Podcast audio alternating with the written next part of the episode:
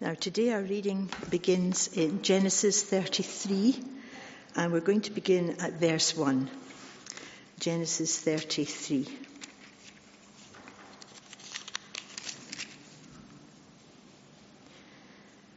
And Jacob lifted up his eyes and looked, and behold, Esau was coming, and four hundred men with him. So he divided the children among Leah and Rachel and the two female servants. And he put the servants with their children in front, then Leah with her children, and Rachel and Joseph last of all. He himself went on before them, bowing himself to the ground seven times until he came near to his brother. But Esau ran to meet him and embraced him and fell on his neck and kissed him, and they wept. And when Esau lifted up his eyes and saw the women and the children, he said, Who are these with you? Jacob said, The children whom God has graciously given your servant. Then the servants drew near, they and their children, and bowed down. Leah likewise and her children drew near and bowed down. And last Joseph and Rachel drew near, and they bowed down. Esau said, What do you mean by all this company that I met?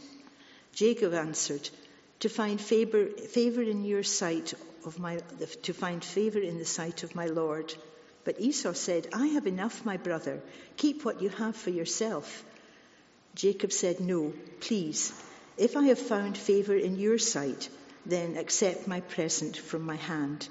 For I have seen your face, which is like seeing the face of God, and you have accepted me. Please accept my blessings that is, is brought to you because God has dealt graciously with me, and because I have enough. Thus he urged him, and he took it.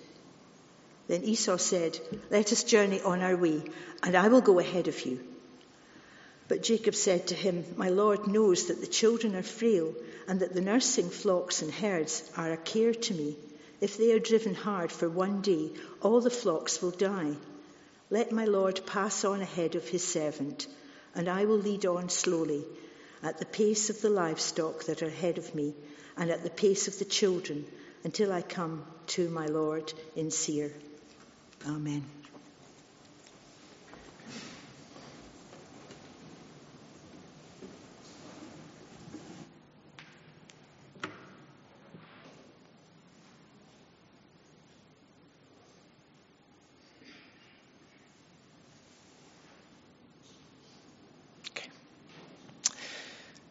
So I'll be honest, I've never gotten the whole pro wrestling thing.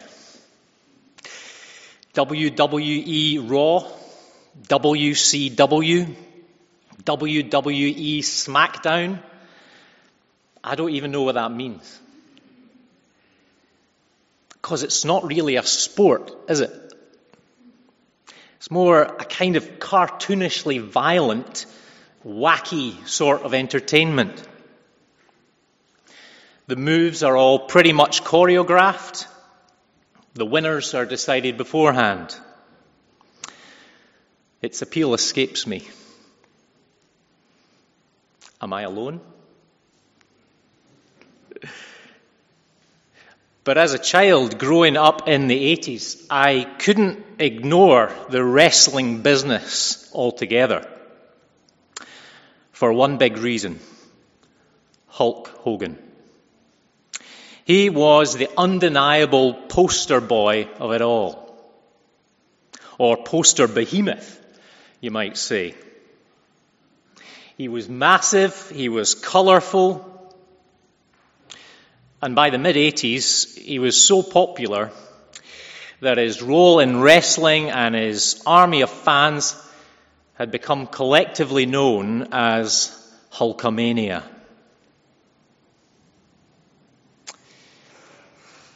And to be fair, he delivered some fairly memorable lines in his wrestling promos.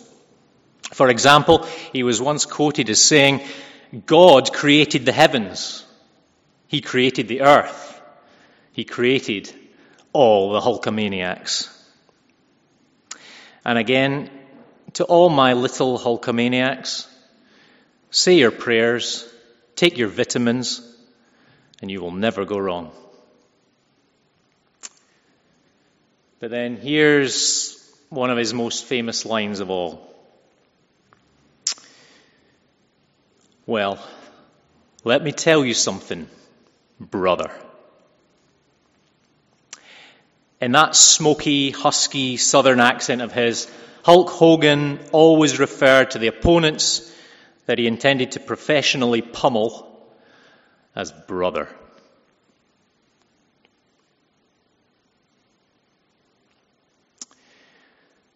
Well, Jacob and Esau were brothers, weren't they?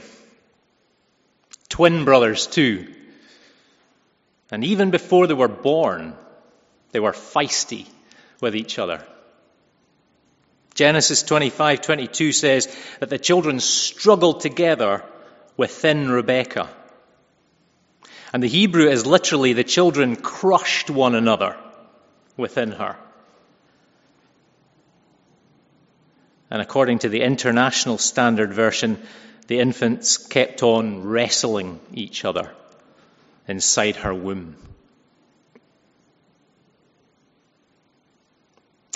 So there was a WWE WrestleMania of sorts going on before the twins ever saw daylight.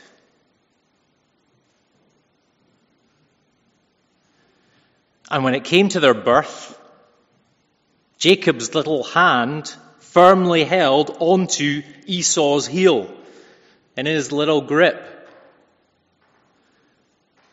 And for the next 40 years, it seems, the two boys just kept on fighting. There was a fight over their birthrights in Genesis 25. There was a fight over their father's blessing in Genesis 27 and not just to the point of brawling, but to a plot by Esau to murder Jacob once their father was gone.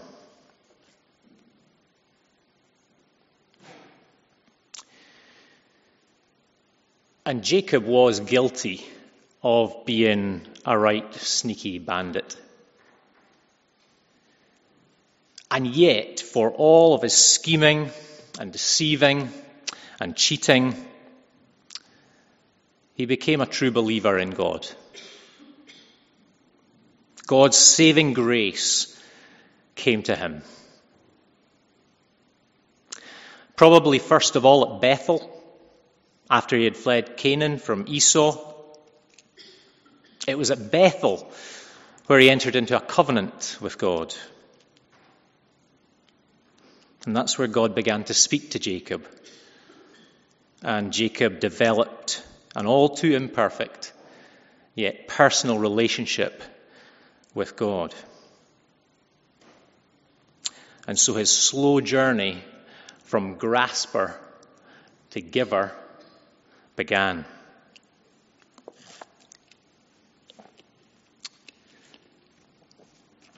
And God began to discipline Jacob after that. Because God disciplines the ones he loves. And that was tough for Jacob. And it meant laboring for a long time under his crooked uncle Laban. And so it's over 20 years before he sets off for his home country again. And during that time, his mother has passed away. So he paid a high price for his shady dealings. And on his way back to Canaan again with his large family, his fear of his brother Esau is still great. And his Facebook message to Esau to let him know he's coming, or face scroll as it was back then. Well, he sent that off, and the message came back from Edom was brief. Coming to meet you with 400 men. Uh oh.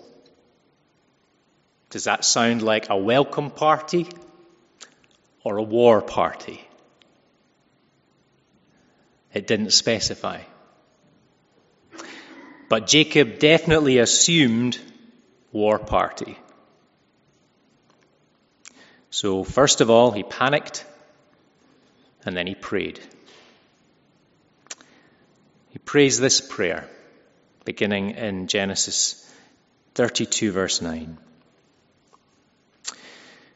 O God of my father Abraham and God of my father Isaac, O Lord, who said to me, Return to your country and to your kindred, that I may do you good. I am not worthy of the least of all the deeds of steadfast love and all the faithfulness that you have shown to your servant. For with only my staff I crossed this Jordan, and now I have become two camps. Please deliver me from the hand of my brother, from the hand of Esau, for I fear him, that he may come and attack me, the mothers with the children. But you said, I will surely do you good and make your offspring as the sand of the sea, which cannot be numbered for multitude.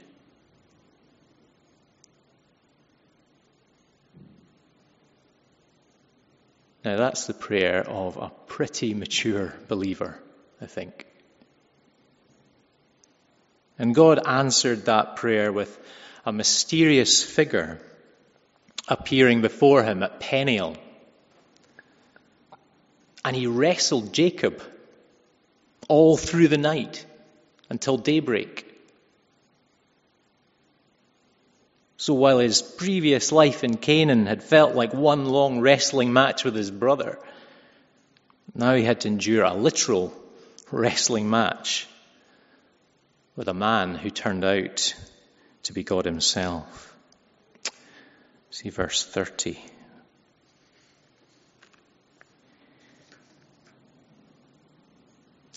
And that's just what the boffins call a theophany.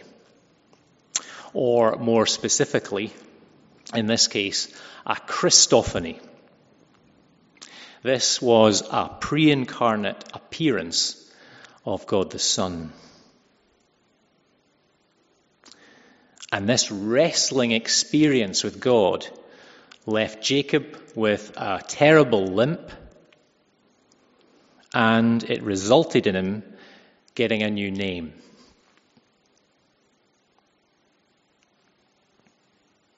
Did you know that Hulk Hogan was not the name his mother gave him at birth? No, in fact, Terence was his name. He was known as Terence Bollea, or Terry, before he got his ring name. Well, Jacob too got a ring name, as it were, from God Israel.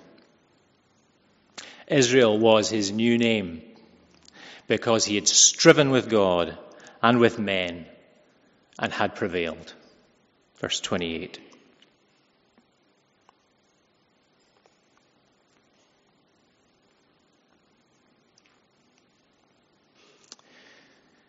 Now, while Jacob was a man of God, Esau was more a man of the world. Esau, like Jacob, had been circumcised under the covenant and had been brought up in a believing home. But he had no interest. It says earlier in Genesis that he despised his birthright which he sold to Jacob for a bowl of stew. He had no interest in spiritual things. In Hebrews 12:16 in the NIV it describes him as godless. He was a godless man. But at the same time he had some redeeming characteristics which is something that all unbelieving men and women have to a greater or lesser degree. Because all are made in the image of God. God's law is written upon everyone's hearts. And all receive God's common grace in this life.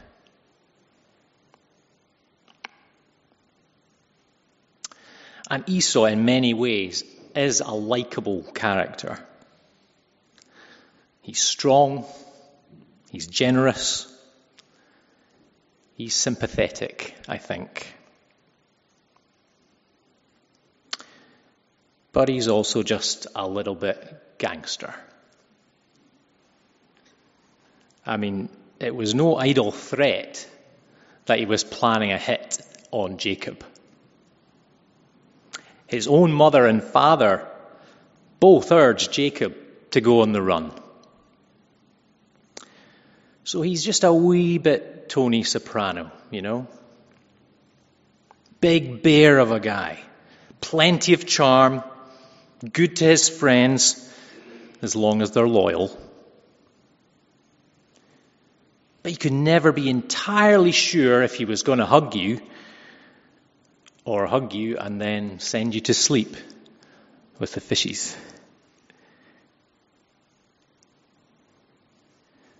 And in ungodly folks like Esau, redeeming qualities are still there. And they're an attractive evidence of God's common grace in people. They're not an evidence of anyone's own inherent goodness. So, common grace is a wonderful thing. This world really shouldn't be as livable in as it is.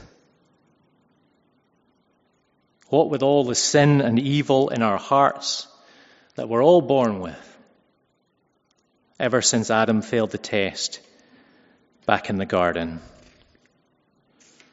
ever since Adam's failure to keep the covenant of works as our perfect representative. And yet God is still gracious. He limits evil. He restrains many of the sins that we would otherwise and even more frequently commit. In both unbelievers and believers. That's another side of God's grace in this world. And so when we see what looks to be evil in all of its ugliness on display, It's then that we're witnessing the limits of God's common grace. And instead, we're seeing some people's true colours shining through.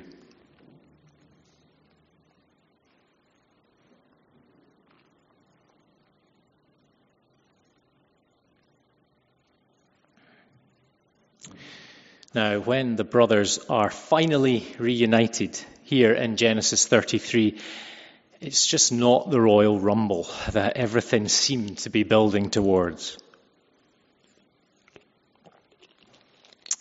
And I think God has been continuing to answer Jacob's prayer from Genesis 32. Jacob's heart has been changed significantly more since his experience with God at Peniel. Before it, he seemed to want to use others as a human shield against Esau and his entourage. And it was as if he was planning to say to Esau, if you want to get to me, you have to go through them. But in chapter 33, verse 3, that's been reversed. Jacob himself went on before them. He's the human shield. And now it's as if he's saying to Esau, if you want to get to them, you've got to come through me.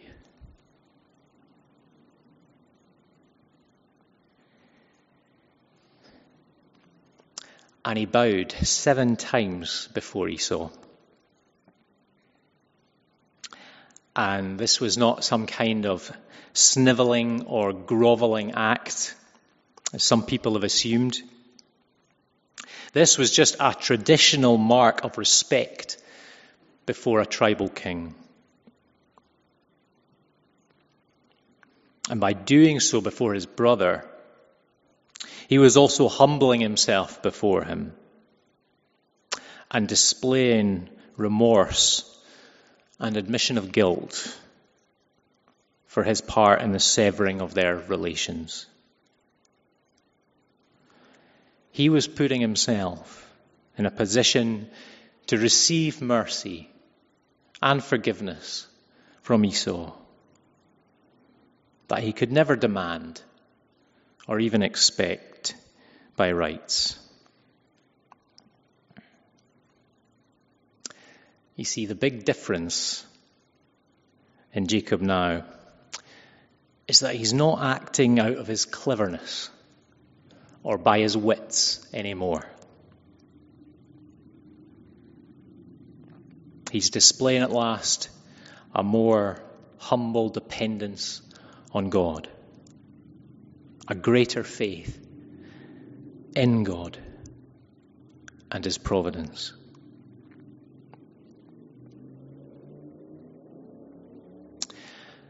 And Esau ran to Jacob.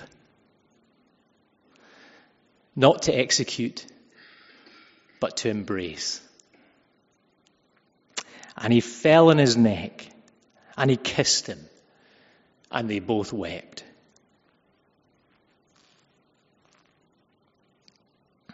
What a moment.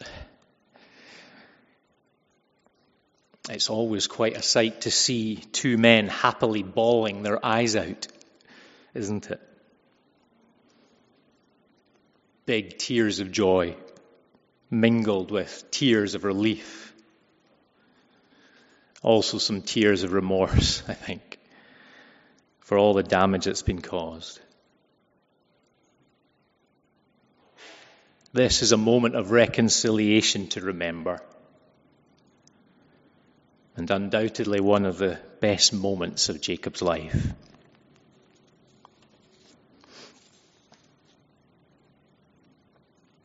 And he goes on to say in verse 10 that seeing Esau's face is like seeing the face of God. And this wasn't flattery or hyperbole on Jacob's part. It was because he had seen God's face in a sense, though it had been cloaked in the darkness of night. And from God's face, he had received mercy and grace. And now, when he looked into Esau's eyes in the daylight, he saw mercy and grace once again he could see once again God's graciousness and kindness towards him reflected in the face of his brother.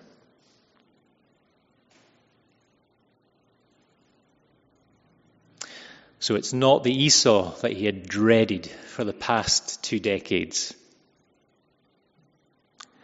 And so, at what point had Esau's heart turned away from its revengeful intentions? It could have begun, it could have begun to happen a long time ago. It could have happened on the journey over. Or it might only have happened when he set eyes on Jacob bowing down seven times before him. And then his heart melted. We don't know. But whenever it was, God gets the glory for it. And that we can be certain. And on this issue, listen to this from Robert Smith Candlish. He says, Doubtless he who has the hearts of all men in his hands has been preparing Esau's soul for this softening issue and impression. The same divine wrestler who thoroughly humbled Jacob has been beginning, has been beginning to humble Esau too. His relenting is manifestly the Lord's doing, the result not of any measure of policy or persuasion on the part of Jacob, but of the Lord's immediate interposition to change the mind of Esau. I think that's spot on. You often hear the phrase, God is in control, used by Christian believers, and rightly so. But there's a lot packed into that phrase. And Candlish there unpacks it and applies it well to our passage here.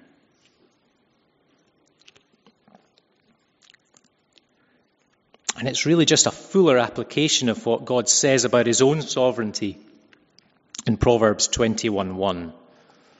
There we read that the king's heart is a stream of water in the hand of the Lord. He turns it wherever he will. The Lord can turn the most powerful people's hearts that we can imagine wherever He will.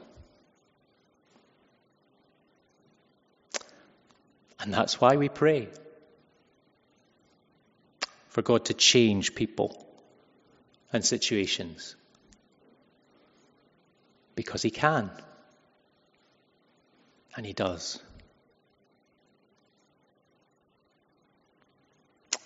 And that's comforting. Because nothing can ever frustrate God's will of decree. It's soothing to our natural mindset that no one can ever frustrate God's ultimate will. That we never need to scheme and plot like the younger Jacob did to try to achieve his aims.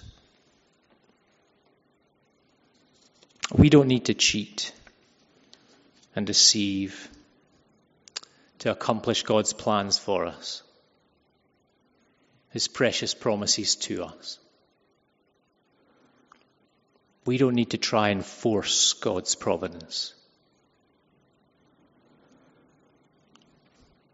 Rather, we can rest in His sovereignty, knowing that He can change people's hearts in decisive ways and that's something we, we really have no power to do.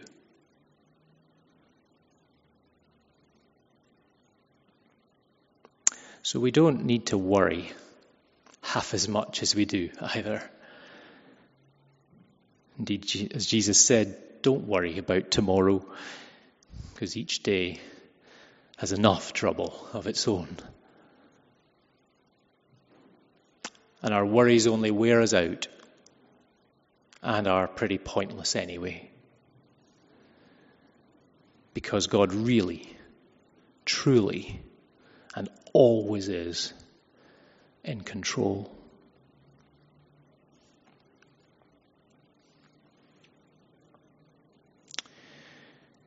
And so it was God who ultimately brought about this moment of reconciliation. And Jacob recognizes that. And in verse 11, he says to Esau, Please accept my blessing that is brought to you, because God has dealt graciously with me, and because I have enough. And so Esau eventually accepted the gift of 550 animals. Partly because Jacob insisted, and as a kind of reparations or seal upon the new peace that had been established between them. Certainly not because he needed them, because he also said that he had enough. Verse 9. He was clearly a very well to do kingpin over in Edom. And according to Isaac's blessing to him earlier, he acquired it by war, not by farming or shepherding. Again, that's the gangster side to Esau. And he has at least 400 henchmen under him to do his bidding.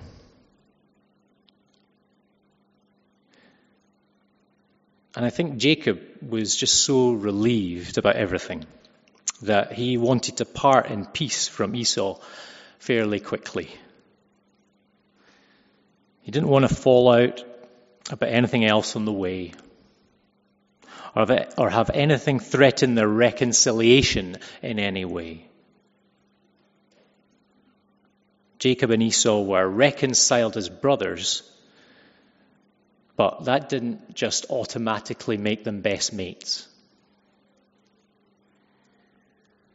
It will always be a joyful thing when you reconcile with someone you've had a rift with. But it doesn't necessarily mean you need to WhatsApp them every day. Buy a tandem bike together. Imagine getting a, a tandem e bike and then two trips later, it's done. Reconciliation can be moving close and then moving on. At least it did for Jacob and Esau. And there may have been other reunions down the line that we don't know about. But the Bible only specifies that when they're together again, it was to bury Isaac, their father.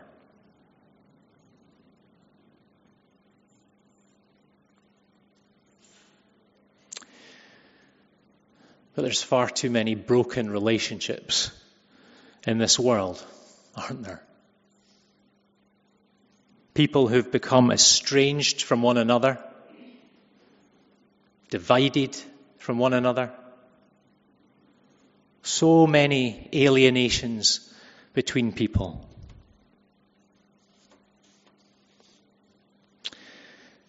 And sometimes over the silliest things.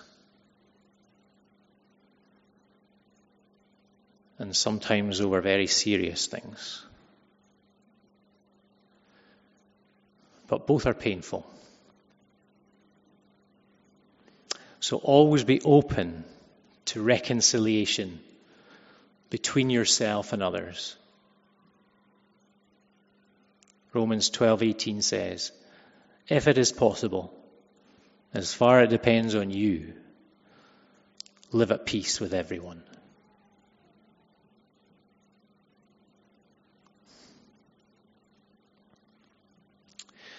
But the most painful broken relationship in the world today is the one between us and God. The relationship between mankind and their Creator. And yet, so many people are in denial about that. Many kid themselves on that there isn't even a God to be alienated from.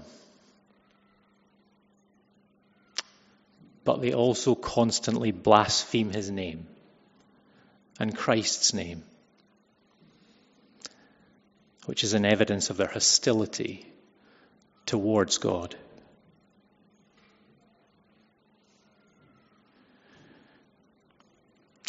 And we saw in Romans 1:18 in our current Roman series that God's passive wrath is settled upon mankind as a result of their turning away from Him.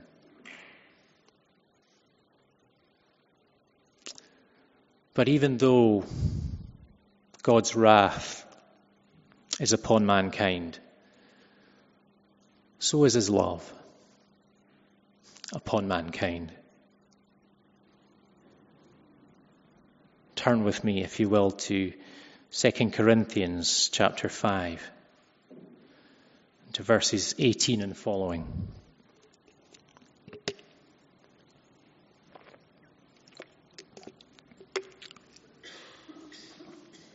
There we read this. All this is from God, who through Christ reconciled us to himself and gave us the ministry of reconciliation.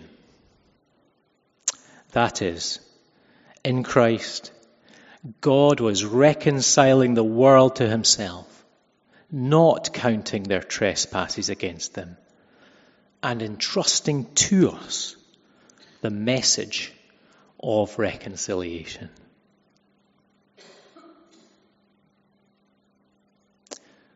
Moments of reconciliation are great, but a ministry of reconciliation is greater still. Because God has made a way for there to be reconciliation between us and Him. The sinner and the sinless one have been enabled to draw close. Man and God, woman and God become reconciled. We have been embraced, as it were. There's been arms around necks, kissing and weeping for joy, all that kind of thing. We're no longer alienated from God. We're united forever in a close relationship, not a distant one like Esau and Jacob.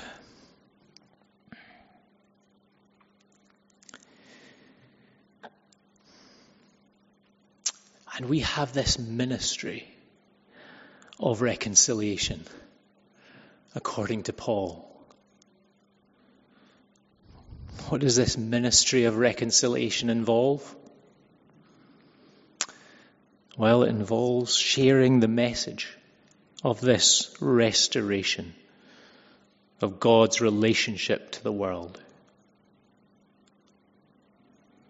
It says God has entrusted to us the message of this reconciliation.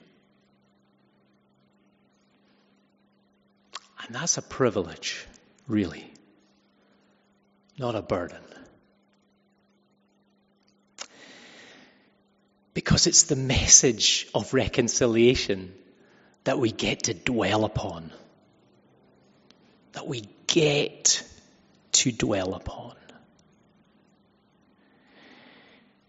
And so we preach it, we teach it, we declare it, we discuss it, we promote it. We draw closer to God day by day through it. We draw close to each other by it. We feed on it. We drink from it. We're sustained and we're encouraged by it. We gain a blessed assurance from it. And we celebrate it in song we praise and thank God for it. We worship and love our Savior Jesus for achieving it.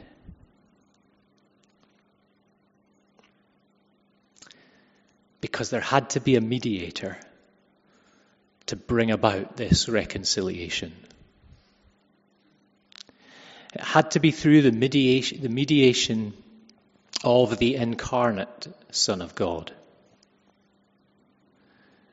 That's how severed the relationship was.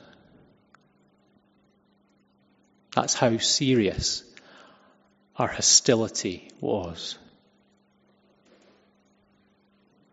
Through Christ, we were reconciled to God.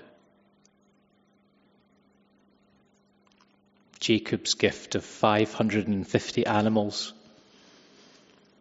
could never pay the price of our rebellion.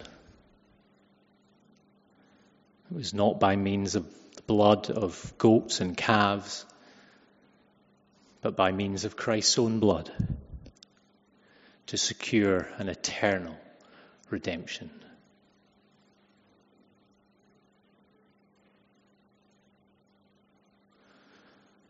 The gospel is the message of reconciliation. It's not good advice. It's good news. Because it's not us who do the reconciling. God has already done that. It is finished.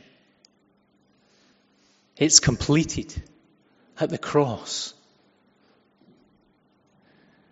And there's nothing we can add to that. The gospel is not Jesus plus anything. There's no reconciliation plus. It's purely a gift of God's grace to undeserving rebels.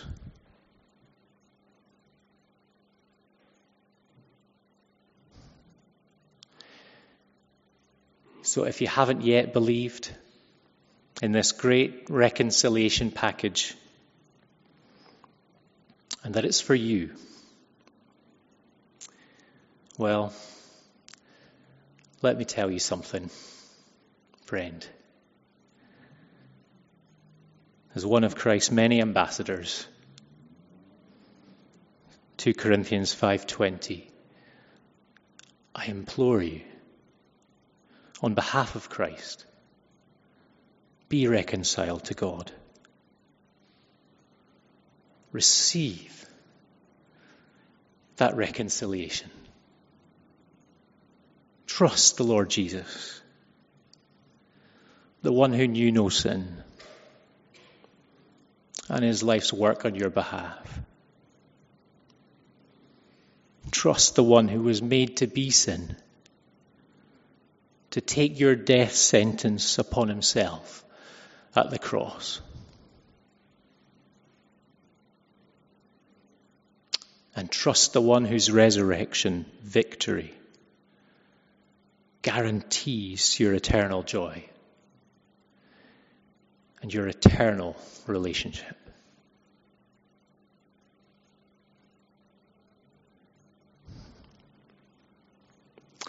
And for all of us here,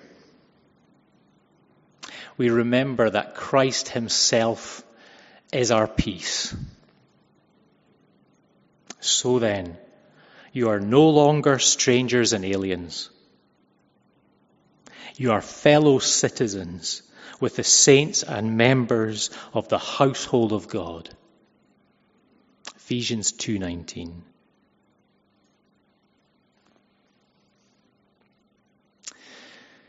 And so we love each other with all the complexity of our backgrounds and preferences, our past failings and present failings. When we're close to each other, we're close to God. Grace Church is to me wonderful beyond words. I'm so grateful for you. And as we've limped on together, like Jacob, through many difficulties as a family, I think God's grace has only made our bond all the stronger. You are so loved by God and by the family of God.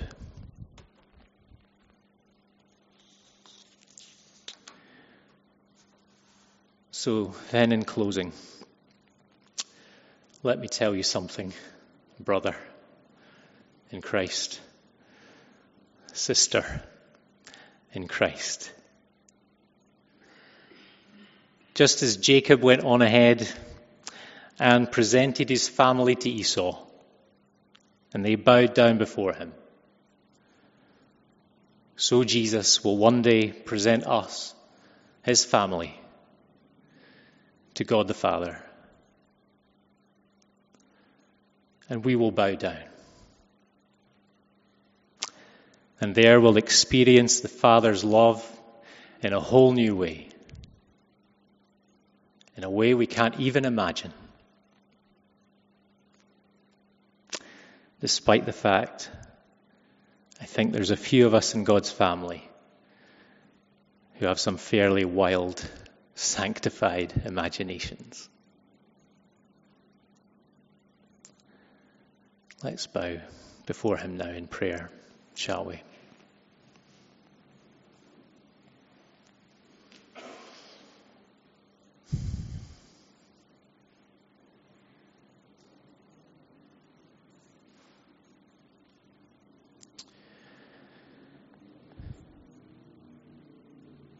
Loving Father, we thank you so much for the grace in which you have poured out upon us as a church, the grace that you have poured out upon this world that didn't want you, that didn't think it needed you.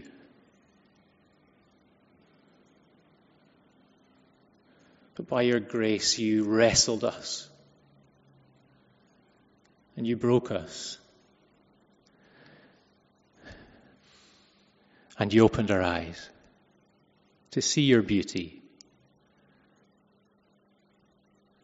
to see the love that we've been longing for in our hearts all our lives.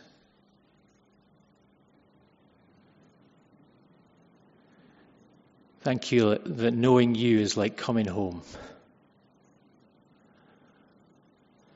Thank you that drawing close to you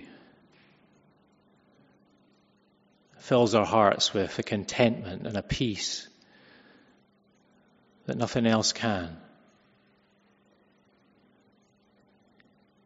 Thank you that your word thrills our hearts and stills our hearts and draws us close to you and to each other humbles us and lifts us, warms our hearts so that we can worship you together in spirit and in truth. So help us, Father, with our human reconciliations. Bring many more about, we pray.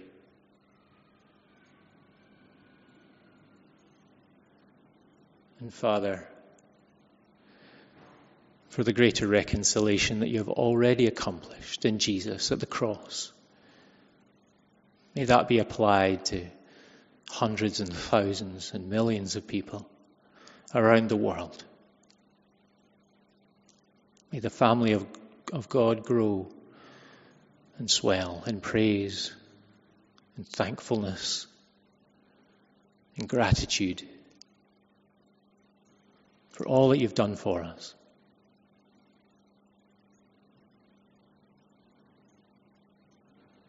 So receive our thanks and receive our praise. In Jesus' worthy name. Amen.